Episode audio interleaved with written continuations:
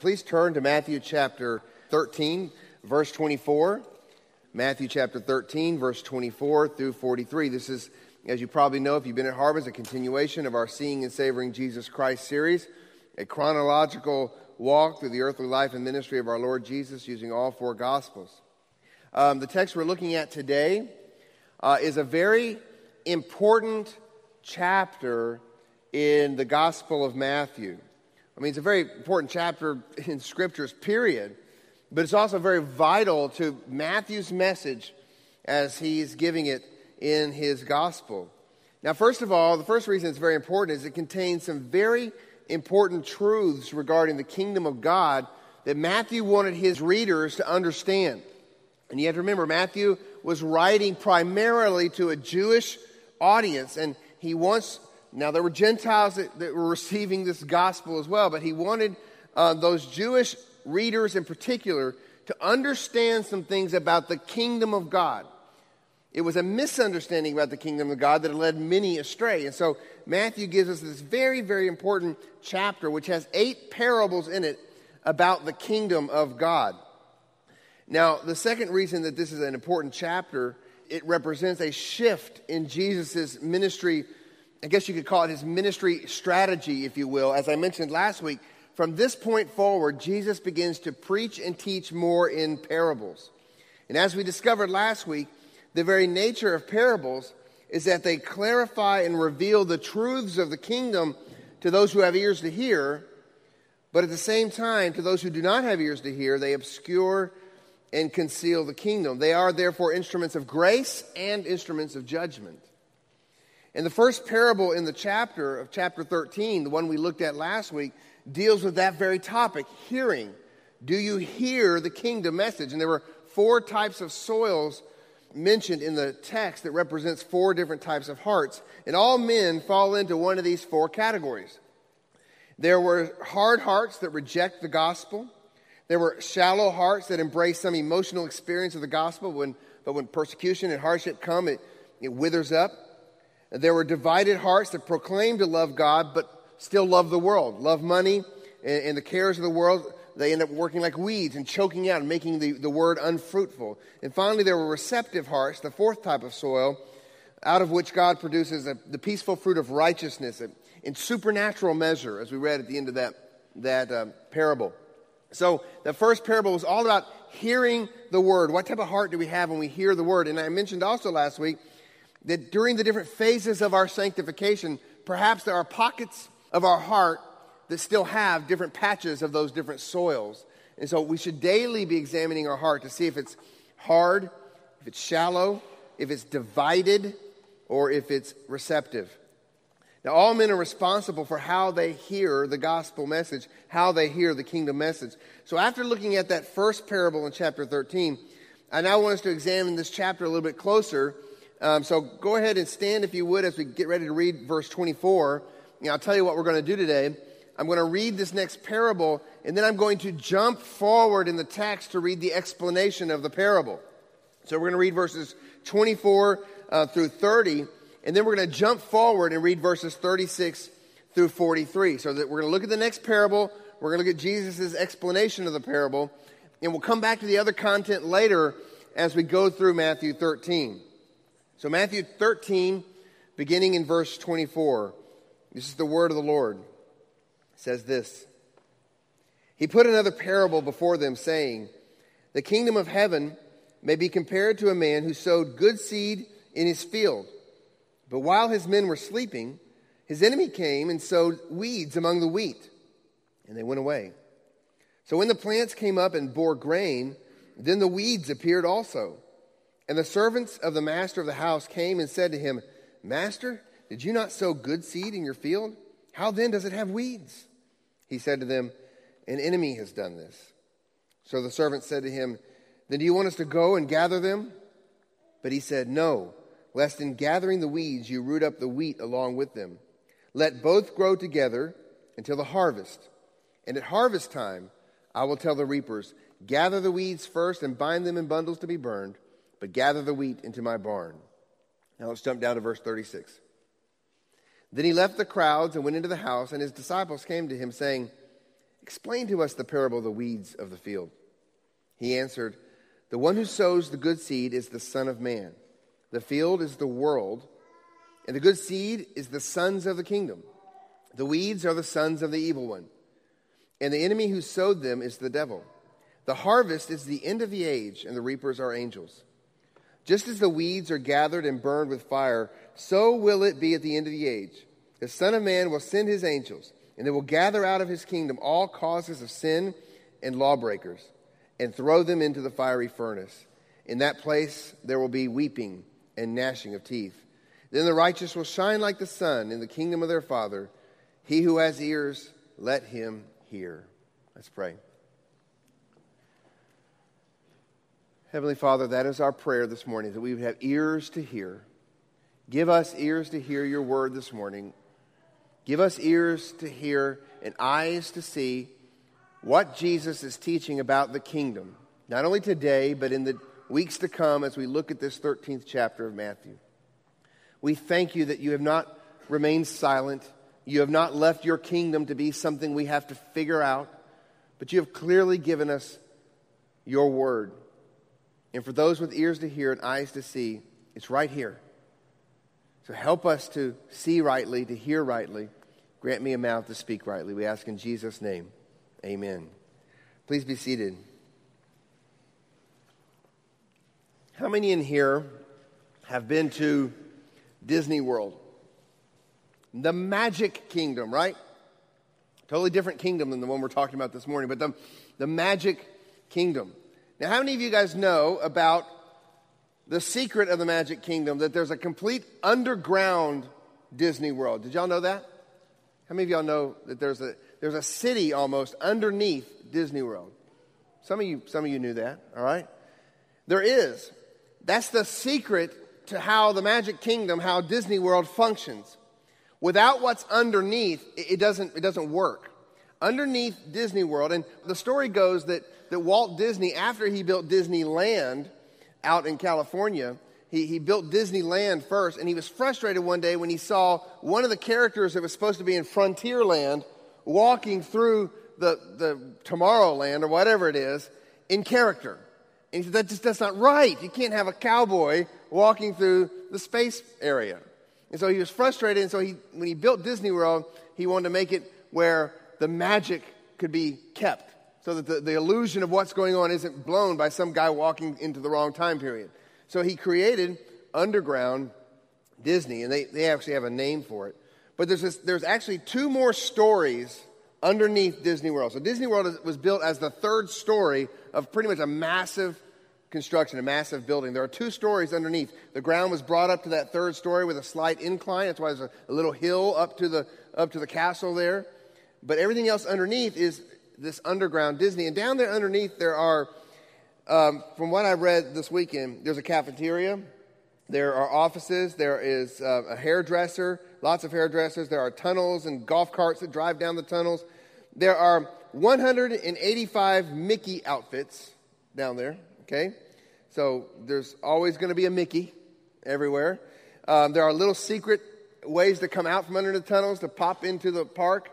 Um, there every day they do uh, in underground Disney 285,000 pounds of laundry is washed every day in underground Disney. So it's quite a quite an elaborate thing. I've never seen it or even they actually don't even let you take very many pictures down there. They do tours of it and everything, but they want to keep what's going on down there fairly secret. Now, just as what makes Disney World work is hidden to most of the world. It's hidden to those who don't have eyes to see it. Some of you in here are aware of it, some of you were not. Most of us in here have never seen it. And so it's hidden, it's, it, and it makes the magic kingdom actually work right. The underground kingdom makes it work. It was a mystery, it is a mystery to most of us in here. So just as underground Disney is a mystery as to how the magic kingdom works, so too the kingdom of God and the way the kingdom of God operates and comes into the world is a mystery to many of those that Jesus is speaking to in today's text. It was a mystery to them. They weren't getting it. And quite frankly, it remains a mystery to many people today. Of course, to unbelievers, but even in the church, there's a lot of confusion about the kingdom of God. And so, what I want to do is walk through Matthew 13 and examine the kingdom of God over the next few weeks. I want Matthew 13 to be like a tour of underground Disney. It's our tour of the secrets and the mysteries of the kingdom. It's not hidden, it's right here in Matthew 13. But it takes some, some care and some discernment to, to look at this passage of Scripture carefully. And I'll be honest with you, I've struggled this week with this text, even how to preach it, because it's got, there is so much there. The whole chapter is, is very challenging to lay out in a way to preach. So, uh, as we come to today's text, I want us to be aware that the Jews to whom Jesus was speaking here, as he's preaching, as he's giving these, these parables, they were expecting the Messiah. They were expecting the kingdom of God to come. The mystery isn't that they weren't expecting those things, they were expecting those things. The mystery wasn't that the Messiah and his kingdom were coming. No, it turns out that the mystery was the timing, the manner, and the means by which the kingdom was coming. That's what the mystery was. That's what so many in Jesus' day were missing. You see, the Jews of Jesus' day expected an immediate, glorious deliverance from all their troubles and their difficulties, especially a political and military deliverance from Rome. That was the kind of kingdom that they were looking for. They were expecting the, the Messiah to come and, and to be a conqueror with a legion of mighty men. Yet Jesus was a meek carpenter with a band of misfits. They didn't understand the spiritual nature of the kingdom, nor did they understand, and this is the key thing in Matthew 13, the two stage nature of the kingdom's arrival. In other words, they did not see the already not yet nature of the kingdom. They didn't see the already nature of the kingdom as, as the kingdom was being established in the hearts of God's people. And therefore, they weren't able to understand that the not yet glory of the kingdom was still to come. They didn't understand that there was a greater enemy than Rome. The enemy was found in their own hearts, their own sinful hearts. And so they were missing the kingdom. They saw the prophecies of the Old Testament and they expected this massive, glorious arrival of the kingdom. And they rightly expected that. The Old Testament teaches that. The prophecies teach that, that there is coming a glorious kingdom of God. And the New Testament teaches that. But the problem is, as they look at the Old Testament prophecies, they had no depth perception. They didn't see that in the New Testament that this coming of the kingdom actually is in two stages. Now, I, I talked about this before, and it's kind of like when you're looking at a mountain range. Okay, from a distance, a mountain range, as you're driving toward a mountain range, and I remember driving in Colorado in my freshman year of college and spring break. We were going to Colorado. And I remember driving, and, and you're on this very flat portion of road. I mean, the road's just as straight as can be, but you can see off in the distance this big purple looking band, bumpy looking band that goes across the, the skyline. And that's the mountains. Those are the Rocky Mountains that you're, you're heading toward. And you're driving towards those mountains. And from a distance, it all looks just like one thing. You can't see from a distance that it's multiple hill after hill after hill. We talked about this as we talked about hermeneutics. In the Old Testament prophecies, they could not see the depth of the prophecies. It was all flattened.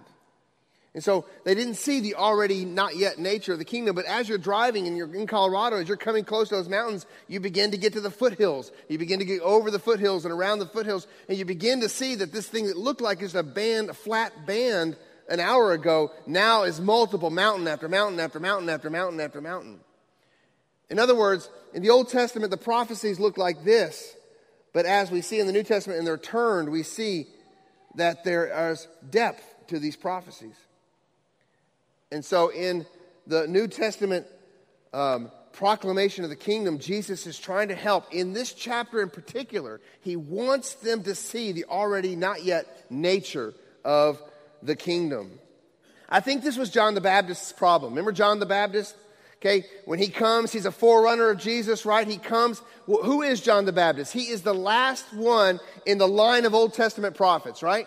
We talked about that a few weeks ago. John the Baptist is the last prophet in the line of Old Testament prophets. So John the Baptist comes and he says things like this Even now the axe is laid at the root of the trees. Every tree, therefore, that does not bear fruit is cut down and thrown into the fire.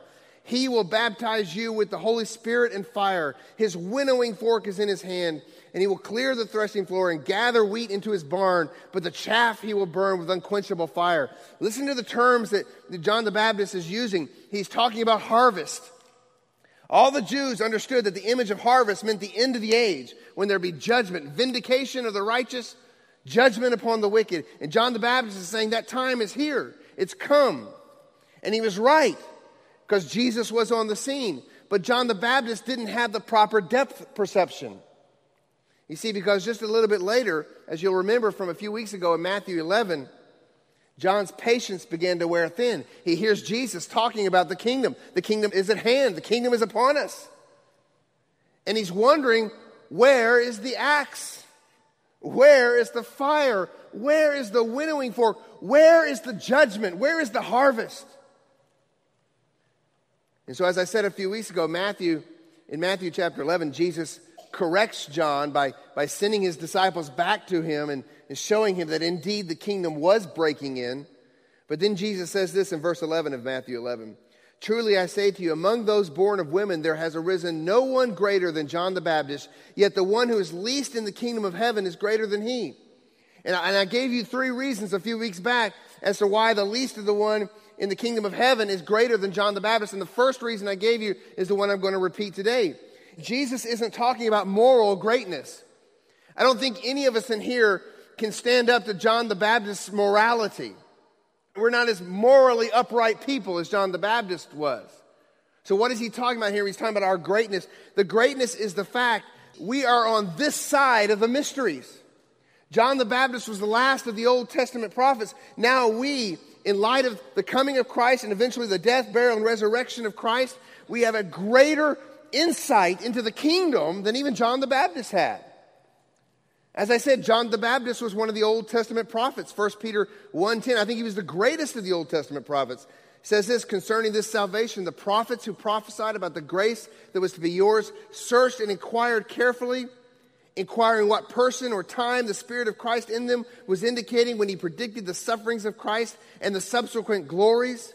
It was revealed to them they were serving not themselves but you in the things that have now been announced to you through those who preach the good news to you by the Holy Spirit sent from heaven, things into which angels long to look. So the Old Testament prophets had the prophecies given to them by God, and they're looking at them and they're inquiring and they're trying to figure this out, but they can't quite grasp the depth perception. And so they're longing, they're wanting to figure it out. And so to the Jews of Jesus' day, they didn't understand. And so Jesus is trying to help those who have ears to hear to understand in Matthew 13. Those of us who now have come after John, those who have ears to hear, who are in the kingdom, are at an advantage because we've been given more insight into the mysteries that have been made known to us. And this is why Jesus said in last week's text, do you remember this? Matthew chapter 13 beginning in verse 16. Blessed are your eyes, for they have seen, and your ears, for they hear. And listen to verse 17. For truly I say to you that many prophets and righteous people long to see what you see and did not see it, and hear what you hear and did not hear it. Those in the kingdom, those on this side of the cross, are at a tremendous advantage. What a gracious gift we've been given to be able to see what we see and hear what we hear. So, Jesus in Matthew 13, he now begins to unveil the mysteries, unveil the, the mysteries of the kingdom. And in doing so, he is correcting some of the Jewish misconceptions regarding the kingdom. Remember, Matthew's gospel, as I said earlier, was written primarily to a Jewish audience. There are five discourses in the book of Matthew, five discourses. And if you understand ancient literature, you know what you find in the middle of the book is the theme of the book. This is the third discourse. This is the middle discourse of the five discourses in Matthew. So this is very important, Matthew 13. This is the theme, if you will, of the book of Matthew, is to help the Jews understand the kingdom of God. Let us also see, though, that in Matthew 13, Jesus is not just fixing ancient Jewish misconceptions about the kingdom, he's also fixing our modern American misconceptions about the kingdom. Now, before we jump into this next parable, and I'm only doing the parable of the weeds today. I want us to get the flow of Matthew 13, okay? There are eight parables. Last week I said there were seven. I was wrong. There were eight. I meant to say eight.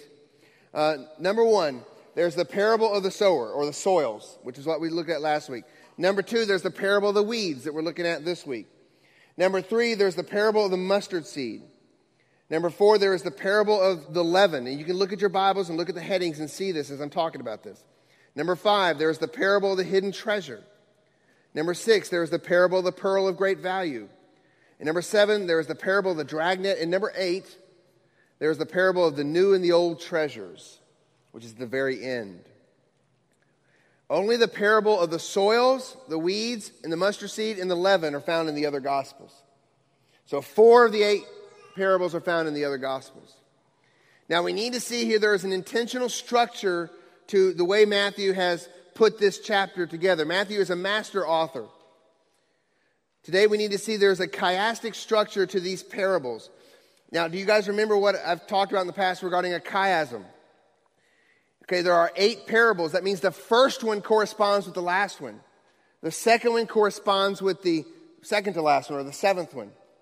The third one, the fourth, fifth, sixth, and so on. So you got this structure where they relate to one another, and that's a, that's a very common ancient practice in literature. And that's the structure here. First of all, the parable of the soils, which we looked at last week, relates to the parable of the old and new treasures, which we're going to look at eventually. Okay, those connect to one another. And both of those have to deal with how the kingdom is announced, how it is proclaimed. Secondly, coming on down the structure here, you have the parable of the weeds, today's parable. It corresponds with the parable of the dragnet. If you look later on, you see the parable of the dragnet. It's the same thing being communicated, and that is how the kingdom is coming. So not only how is it announced, but how is it coming? And then finally, there are two sets of twin parables that correspond with each other. There are the parable of the mustard seed and the leaven, which are telling us the same thing. And those correspond with the next ones, which is the parable of the hidden treasure and the pearl of great value, which are also telling us the same thing. And both of those two treasures have to deal with the hidden and modest nature of the kingdom. Hidden yet very valuable. And since those two parables are at the center of the chiasm, that's sort of the focus of the text. So many of the Jews were missing the kingdom. They were missing what was hidden. They were not seeing it. They were not grasping onto the treasure. So that's sort of a structure. There's a lot of other really cool things in the text structurally. There are two uh, prophecies that are mentioned that they were fulfilled. There are two explanations, and we'll get into some of that later. But for this morning, just that chiasm is needed because I want us to see three things. That Matthew 13 addresses these three things the mystery of the proclamation of the kingdom that's the first thing it addresses. Then it addresses the mystery of the coming of the kingdom. So there's your first two blanks there the announcement of the kingdom or the proclamation of the kingdom, and then the coming of the kingdom, and then finally, the mystery of the nature of the kingdom. How was this kingdom being announced? How is it coming? And, and what's the nature of it? What's it like? These are the three main areas of confusion in the Jewish mind. So today, let us consider the parable of the weeds. What I'm going to do is jump back and forth between the parable itself and the private explanation that Jesus gives the disciples. So here's the first thing the parable of the weeds is teaching us that the mystery, the mystery of the kingdom's coming is that the Son of Man has inconspicuously inaugurated his kingdom during this present age. The mystery of the kingdom's coming is that the Son of Man has inconspicuously quietly, modestly inaugurated his kingdom during the present age. Jesus wanted the Jewish people to see the two stage coming of the kingdom. And stage one isn't harvest, stage one is sowing. The end of the age, as I've already mentioned, is understood in the Jewish mind to be an age of harvest. Joel chapter 3, verse 13 says this Put in the sickle, for the harvest is ripe. Go in, tread, for the winepress is full, the vats overflow, for their evil is great. So we, we see multiple places in the Old Testament where there's this image of harvest, where there's judgment, a great time of judgment, the day of the Lord, when the righteous, again, would be vindicated, but the wicked would be punished. The Jews were expecting the harvest, and they were expecting it to come with a bang. But they should have known if there's a harvest, there has to also be a season of what? Sowing. In order to have harvest, you have to have seeds planted. You have to have a period of sowing. And so Jesus drives that home in today's parable, verse 24. He put another parable before them, saying, The kingdom of heaven may be compared to a man who sowed good seed in his field. Now, we need to be really careful here not to, to make Jesus' metaphors mean the same thing across the board. So, Jesus' uses, use of the seed here is different than the way he used seed in the previous parable. There it was the word of the kingdom, but here it actually means something very different. It actually means the sons of the kingdom. So let's look at Jesus' explanation. Verse 37, he, said, he answered, The one who sows the seed is the Son of Man. I want to focus right there, real quick, on the, the title, Son of Man. This was Jesus' favorite descriptor of himself, Son of Man. It's from Daniel chapter 7, verse 13. And if you know Daniel chapter 7, you know that it's all about the kingdom. Daniel chapter 7, verse 13 says this. Actually, it's from verse, um, it is from verse 13, but I'm going to read through verse 14 as well. I saw in the night visions, and behold, with the clouds of heaven, there came one like a son of man. And he came to the Ancient of Days, and he was presented before him. And to him was given dominion and glory and a kingdom, that all peoples, nations, and languages should serve him.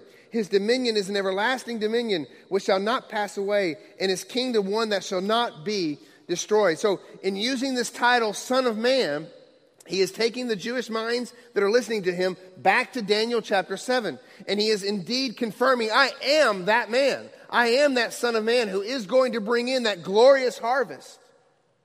Jesus is declaring that he will indeed bring in the kingdom. But before Daniel 7 could be fully realized, the Son of Man had to now sow seed. Jesus isn't telling the Jews that that great harvest time isn't going to happen. He's just telling them it's not going to happen yet. Not yet. The already form of the kingdom, the realized form of the kingdom, was quiet, inconspicuous, like seed being spread on fertile soil. Now, when I was in college, I had a job for three years in a row working for the High Point, North Carolina school system. And um, my job was to work with the flower crew, all right? I know it doesn't sound really cool, but that's what I did. We worked, we went and made sure flowers were planted at all the schools during the summer season so that when the kids came back in the fall, they had pretty schools to return to. And so I think about this, this idea of sowing the seed. At the beginning of the year, what we would do is break up the soil. We'd sit there and break up, at the beginning of the summer, we'd break up the soil, we'd water it, we'd break it up, we'd even put certain fertilizers on it to get the soil ready. Then we'd come back a few weeks later, then we'd plant the seed in that soil, and then we'd come back periodically, make sure it was being watered, make sure it was getting all that it needed. But we never saw the fruit of our efforts until the very end of the summer. It was at the end of the summer we began to see the pretty flowers popping up. And so, if you're impatient, if you come and you're thinking you want to see the fruit, you want to see the excitement of this job of being a flower guy for the High Point, North Carolina school system, you were going to be in for a disappointment in June. You had to wait till August. And so here, many of the Jews are disappointed because Jesus isn't coming the way they were expecting. They were expecting the explosion of August, and they're sitting in July. So the kingdom was present if the Jews only had ears to hear. There were other things that had to be dealt with first. There was a worse enemy that had to be dealt with first so that the kingdom that was to come could actually be greater than they ever imagined. A kingdom that wasn't just a military or political kingdom, but a kingdom that is a heavenly kingdom. Now, this parable seed, as I said earlier, isn't the word as it is in the previous chapter. It's referring to the sons of the kingdom. But what we have here is that God is planting sons of the kingdom. And certainly it is the word that God uses to make people into sons of the kingdom, as Romans 10 17 says. So faith comes from hearing, hearing through the word of Christ. So last week we talked about this hearing. Hearing comes through the word of Christ. Notice who the sower is here. It says the Son of Man is the one who sowed the seed. So Jesus is the one who does the sowing. Jesus is the one that plants his word in hearts. He plants his word, causes people to be born again, not of perishable seed, but of imperishable through the living and abiding word of God. Jesus is the one that does that, and he plants his people in the world. His people are the seed in this story. The field is the world, verse 38, and the good seed is the sons of the kingdom. Now, notice where the sons of the kingdom are being planted. The field is what? The world. Notice back in 20, verse 24, who's, verse 24, who, who does the field belong to? It belongs to the sower. It belongs to the Son of Man. It's the Son of Man's field. So not only is Jesus in this story the sower, he's also the landowner, and as we'll see later on, he's also the chief reaper. So that he is the centerpiece of the story. So as he's he owns this world, it belongs to him, and he's seeding it with kingdom citizens, sons of the kingdom. Jesus is saying that as he comes and he exercises his authority, his lordship over this world, this field, he is populating it with people from the kingdom. And he's not just populating part of the world, but the whole world. I think there is a foreshadowing here of the Great Commission in this parable. Matthew 28 18. Jesus came and said to them, All authority on heaven and earth has been given to me. It's my world, it's my field. Go therefore and make disciples, seeds of wheat. Go make disciples of all nations, the whole world, baptizing them in the name of the Father and the Son and the Holy Spirit, teaching them to observe all that I have commanded you. And behold, I am with you always to the very end of the age, to the harvest. So the image is that believers, sons of the kingdom, are sprouting across the globe and so the kingdom is being inaugurated here as disciples continue to be made. Even today, in our day, the sowing is still happening as disciples continue to be made. But the Jews were not expecting this. They, were, they had expected a limited kingdom to the ethnic people of Israel. They had correlated it to a military victory, but Jesus was showing them that the kingdom was going to be a global, multi-ethnic, spiritual, of spiritual nature as the kingdom broke into the world. The kingdom had come, but it was coming quietly, it was coming inconspicuously. As Jesus said in Luke, the kingdom of God is not coming in ways that can be observed. So, too, the harvest would eventually come, but it would come only after the sowing. And this leads me to the next mystery concerning the coming of the kingdom. The mystery of the kingdom's coming is that the Son of Man is patiently sustaining his kingdom as it coexists with the evil of the present age. The harvest meant that evil was to be vanquished, but Jesus says, not yet. Verse 25 But while his men were sleeping, his enemy came and sowed seeds among the wheat and went away. So when the plants came up, it bore grain, then the weeds appeared also. Now, the weeds here, the Greek word um, for weeds is zizanion, which is darnel. If you know what darnel is, it's a poisonous plant that looks almost identical to wheat. It looks almost identical. Now, because the word in Greek, zizanion, if I'm saying that right, zizanion, it sounds like a Hebrew word for sexual immorality. Therefore, oftentimes these, these, these uh, weeds were oftentimes called illegitimate wheat, although they used a much cruder word than illegitimate. Okay? It was illegitimate wheat. And that's what we see in the world illegitimate sons. Satan is trying to, to do a counterfeit. He wants his seed to spread throughout the world. The seed of the serpent. It's a counterfeit kingdom. But those who are sons of the kingdom belong to the true kingdom. Verse 40, 39. It says, The enemy who sowed them is the devil. Satan is always trying to destroy God's kingdom work by sowing evil seed in the world. 2 Corinthians 4 4, the God of this world, and that does not mean that Satan rules the world over Christ.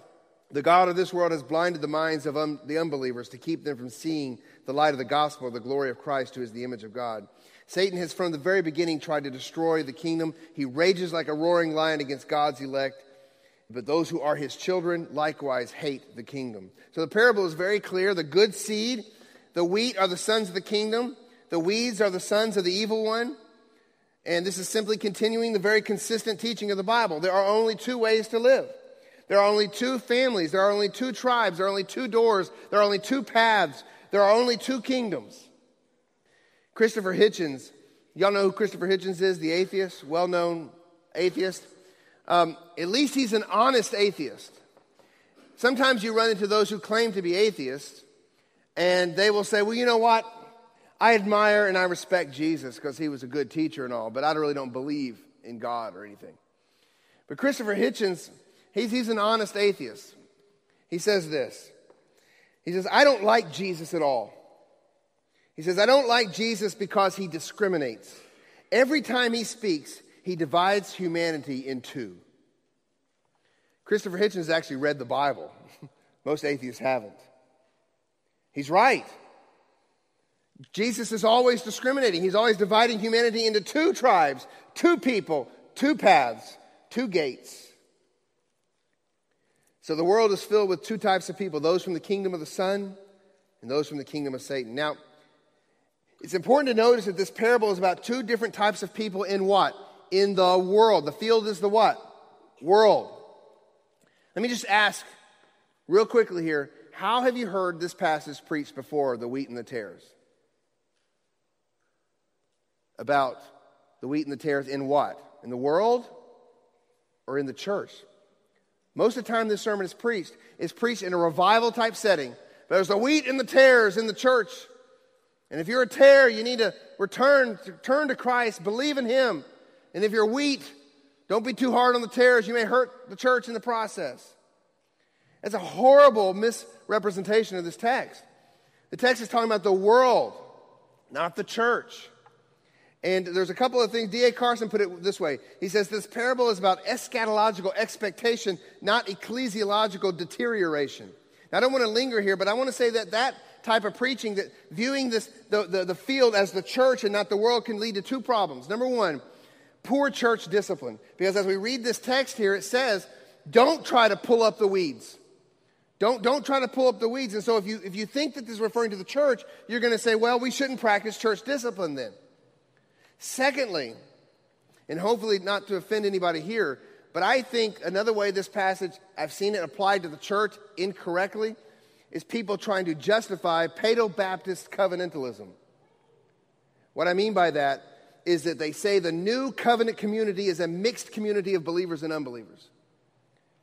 This passage does not give us warrant to baptize babies, and just in case they end up being weeds instead of wheat, oh well. This is not justification for that.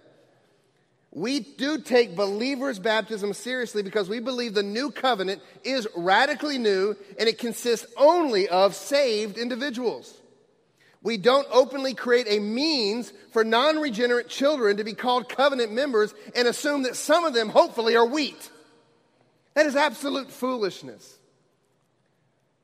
Now, we do try to make sure hopefully, that people are saved before they're baptized. Some Baptists just practice infant baptism just a few years later. In other words, if we can get a child to repeat a prayer, we'll get them wet and count them on our roll. That's just as bad as Paedo Baptist covenantalism. So, when we come here, we want to make sure that people are wheat before they're baptized. We believe in church discipline, friends, because we know that despite our best efforts to only grant membership to regenerate professing believers, we can't see the heart. And sometimes people do come in who are not true believers. Therefore, Matthew 18, 17, 1 Corinthians 5, 5, 2 Thessalonians 3, 6 and following, 1 Timothy 1, 20 teach us to put them out. Put them out. So we don't treat them like wheat if they're really weeds. So, do you see, if we, if we understand the field as being the church and not the world, we end up messing up a lot of things. In essence, church discipline is the reverse of Colossians 1.13. Colossians 1.13 says that we've been delivered from the domain of darkness and transferred into the kingdom of his beloved Son. Church discipline is delivering someone over to Satan because they show no evidence of belonging to the kingdom of the Son. So we do judge in the church, but this parable is speaking of the world as the field. So in, so in, in the case of the world, we do not exercise that type of weeding out. 1 Corinthians 5, the whole chapter is about church discipline, and it says that. 1 Corinthians 5 12. For what have I to do with judging outsiders? It is, is it not those inside the church whom you are to judge? God judges those outside. And that lines up perfectly here with this text. Because that's the very next thing we see in the parable, verse 27. And the servants of the master of the house came and said to him, Master, did you not sow good seed in your field? How then does it have weeds? He said to them, An enemy has done this. So the servant said to him, Then do you want us to go out and gather them? But he said, No. Lest in gathering the weeds you root up the wheat along with them. Let both grow together until the harvest. The Son of Man tells us that this is not the age of judgment. This is not the age of the sword. What was the Lord Jesus' attitude toward weeds? How did he treat sinners? With meekness and love, kindness, charity, patience. Christians do not use the power, do not use power or the sword or politics or the state to pursue purity in the world. That is not our means for doing that. We don't push our faith on others through enforcement of laws, nor do we punish the faithless. History teaches us that we end up hurting the church if we get into that. That is the job of the state that God has given to the state. So he says in verse 29 Lest in gathering the weeds, you root up the wheat along with them. The weeds and the wheat, their roots would, would intertangle. It made no agricultural sense to go and start yanking up all those weeds because you'd end up harming the wheat. You had to wait until the harvest. This does not mean we do not stand up for the truth of God's word, but as 2 Corinthians 10 4 teaches us, our weapons of our warfare are not of the flesh, but have divine power to destroy strongholds. And as Ephesians 6:12 teaches us, we do not wrestle against flesh and blood, but against the rulers, against the authorities, against the cosmic powers over this present darkness, against the spiritual forces of evil in the heavenly places. So in this stage, we patiently stand as the Son of Man patiently sustains. He is the one praying for us as we live in the world but refuse to be of the world. John 17, 14, the high priestly prayer of Jesus. I have given them your word, and the world has hated them because they are not of the world, just as I am not of the world. I do not ask you to take them out of the world, but did you keep them from the evil one? I do not ask that you take them out of the world. So during the era of sowing, we wait patiently. And why do we wait patiently? Why does Jesus wait patiently? Well, first, we wait patiently because whatever we endure while we wait for the harvest is for our good. James 1 2. Count it all joy, my brothers, when you meet trials of various kinds, for you know that the testing of your faith produces steadfastness, and let steadfastness have its full effect, that you may be perfect and complete, lacking nothing. But secondly, God's patience is meant to bring more to repentance. 2 Peter 3 9. The Lord is not slow to fulfill his promise, as some count slowness, but is patient toward you, not wishing that any should perish, but that all should reach repentance. God's patience is designed to turn weeds into wheat. But the harvest is coming, and so the last thing I want us to see, the mystery of the kingdom's coming, is that the Son of Man will triumphantly consummate his kingdom at the conclusion of this present age. So you see, the, the first point was that the mystery of the kingdom is coming, was that the Son of Man has inaugurated. The second point was that the Son of Man is patiently sustaining. And finally, this one's future the Son of Man will triumphantly consummate his kingdom. Verse 30 Let both grow together until the harvest, and at the harvest time I will tell the reapers, Gather the weeds first and bind them in bundles to be burned, but gather the wheat into my barn. Verse 39 tells us that the harvest is the end of the age, and the reapers are his angels. The harvest is coming, friends. Jesus leaves no doubt. He tells us that the end is coming and God is in control. Everybody has an eschatology, even unbelievers, right? Everybody has an eschatology. Any of y'all watch Interstellar? That is an eschatological movie. Talks about the end of the world. Um, or um, 20, what was it, 2012, 2014, the disaster movie where the whole world was supposed to end by 20 something. Remember that one? Giant floods and people get on these big boats and everyone has an eschatology. Everyone knows in their heart that this world will not last. Jesus only gives us the only right eschatology. The harvest is at the end of the age. The Bible is so clear here in other places. This is what's part of what's rocking my world. The Bible is so clear here and in other places that there are only two ages. This age, which began at creation and which is coming to an end, because we are in the end times, and there is the age to come. All of time is encompassed in those two ages. From time when time began to all of eternity. Eternity for those who are the sons of Satan will be hell. Verse 40 Just as the weeds were gathered and burned with fire, so will it be at the end of the age. Verse 41 So the Son of Man will send his angels. They will gather out of his kingdom all causes of sin and lawbreakers will throw them into the fiery furnace in that place where there will be weeping and gnashing of teeth. Notice something. At the beginning of the parable, it says the field was the world. At the end of the age, the field is the kingdom the new heavens and the new earth. This world is belongs to the Son of Man. He is going to remake it. He is going to fix it. And this is where the kingdom will happen in time and space, in a new heavens and a new earth. And out of that, he will gather all causes of sin and lawlessness. Sin here, scandalon is the word, literally means stumbling block. It's where we get our word scandal from. It refers to one who causes others to, to fall or hinders the faith of others. Matthew 16, 23, in that passage, Peter is called a stumbling block. You're a hindrance to me. Get behind me, Satan. In Matthew 18, 6, Jesus warns that we should not be scandalon, we should not be stumbling blocks to those to little children who want to know about the kingdom. But perhaps even more interesting is that this image of the stumbling stone was given for given in regards to the Jews who failed to see the true nature of the kingdom. Romans 9 verse 32 says they have stumbled scandalon over the stumbling stone. And it is written, Behold, I am laying in Zion a stone of stumbling, a rock of offense, and whoever believes in him will not be put to shame. This is Paul referring to the Jewish people. They had stumbled.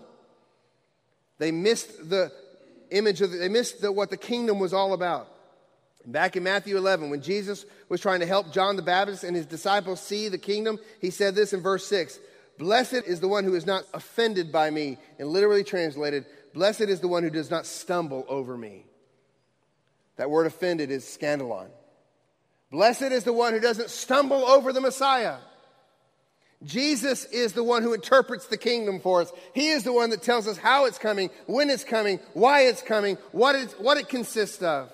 And so many people in Jesus' day missed the kingdom. They stumbled over the stumbling stone. But I'm afraid that in our day and age as well, we define the kingdom in our terms. We want it to be a political reality. We want it to fit into our eschatological system. We have a system that we like and we want it to fit there. Instead of saying, Jesus, let you be the one who determines what the system is. Jesus, blow my system of end times out of the water so that it will be consistent with what your word has to say. Don't let me stumble. Don't let me stumble. For those who do not stumble but have ears to hear the message of the kingdom, we read this glorious thing, glorious truth in verse 43 The righteous will shine like the sun in the kingdom of the Father. And this again is an allusion to Daniel chapter 12, verse 3, which is a prophecy about the kingdom. So he who has ears, let him hear. So let me conclude this morning. Let me conclude with a clear call. If you do not embrace the Son, you will not be in heaven. Matthew speaks of this great separation that will happen on the day of judgment. Okay, and here we read of the separating between the wheat and the tares.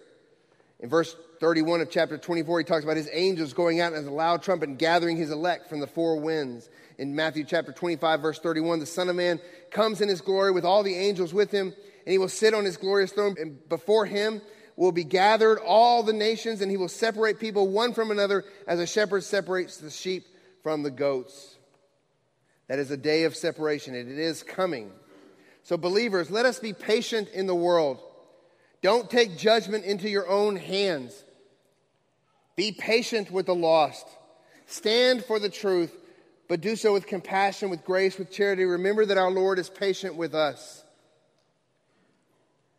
Recognize, Christians, that there is an already not yet scheme to God's kingdom. Go to Matthew 13. Let, let Jesus give you a tour of under, underground Disney, if you will. Don't have an over realized eschatology with rose colored glasses that thinks that through the gospel, the world is going to eventually become Christianized, that we're going to overcome the world systems by simply evangelizing enough, obeying the law enough, influencing the world's systems enough, exercising social justice enough that we can somehow usher in the kingdom. We can't usher in the kingdom. It has to be supernaturally ushered in by the Son of Man at the end of the age. But at the same time, don't have an overly pessimistic, under realized eschatology that is anxious over the condition of the world, that's fearful all the time, that fears that the church will one day die. I hate it when people say, well, the church is just one generation away from extinction. The church will never go extinct. The wheat will always be there until the harvest. The church will never go extinct. The weeds will not overtake the wheat. So don't have an overly pessimistic, under-realized eschatology. The wheat will continue to grow. Now, here in America, it may seem like the weeds are taking over, but I guarantee you, the gospel is exploding across this planet. Wheat are popping up everywhere across the globe. And so we should praise God for that. Yes, our world will continue to be filled with evil and with evil men, weeds meant to do harm to the wheat, but the wheat will keep on growing, and the Son of Man is still sowing. And the wheat and the weeds will coexist until the end, till the day of harvest, when the righteous are vindicated and the wicked are indeed destroyed. An unbeliever this morning, I pray to God that you will have ears to hear, that you will hear the truth, that the Son of Man is the sower is also the owner of the world, and he's also the chief harvester. He is the reaper.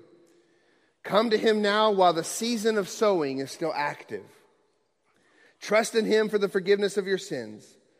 For the seeds are sown by his death. John 12, 23, this beautiful passage. Jesus said to them, The hour is coming for the Son of Man to be glorified. Truly, truly, I say to you, unless a grain of wheat falls into the earth and dies, it remains alone. But if it dies, it bears much fruit. That's Christ. He came and he died, and he's bearing fruit across the globe. He died for sinners to save sinners from the wrath of God, from the harvest that is to come. But you must turn from your sin and put your faith in him alone. And I pray that you will do that this morning. Let's pray. Father, praise your holy name for your holy word. Lord, I thank you that you have actually upset some of my preconceived notions about the kingdom this week as I studied. I thank you because I know how hard hearted I can be. I know that I have pockets where I like certain systems, they fit for me. But God, don't let me, don't let me make my system superior to your word. And I pray that for all of us in here. And as we continue to think about the kingdom and more insights into the kingdom, Lord, I pray that you would just blow up any false conceptions we have about the kingdom, just as you were doing for many who heard you on that day when these parables were first given. There were many who heard and believed, but there were also so many who did not believe, who could not hear. So, God, I pray that you give all of us ears to hear this morning. And Lord, I know, I know without a doubt in a room this size that there's probably some, some weeds in here the weed and the wheat, Lord, as you taught us in your word, as you chose the, the word you chose to describe the, the weeds, it was this plant that was so similar to the wheat. Oh God, I pray that no one in this room would be fooled by doing things that are similar to the sons of the kingdom. Coming to the church and singing songs may look like Christianity. Sitting through a very long sermon may feel like Christianity. Dropping a few bucks to help out a kid in Rwanda may seem like Christianity. Father, I ask that you would look into the hearts of every single person in this room and expose those hearts so that there be any weeds in here that are not wheat, that they may feel the conviction of the Holy Spirit, they may experience godly grief that leads to repentance and not worldly grief that will simply lead them to death. So, God, I ask that and pray now that you be with us as we sing this final song. Oh, Jesus, we need you. We need you to sustain us in this world. We need you every hour. We pray in your name. Amen.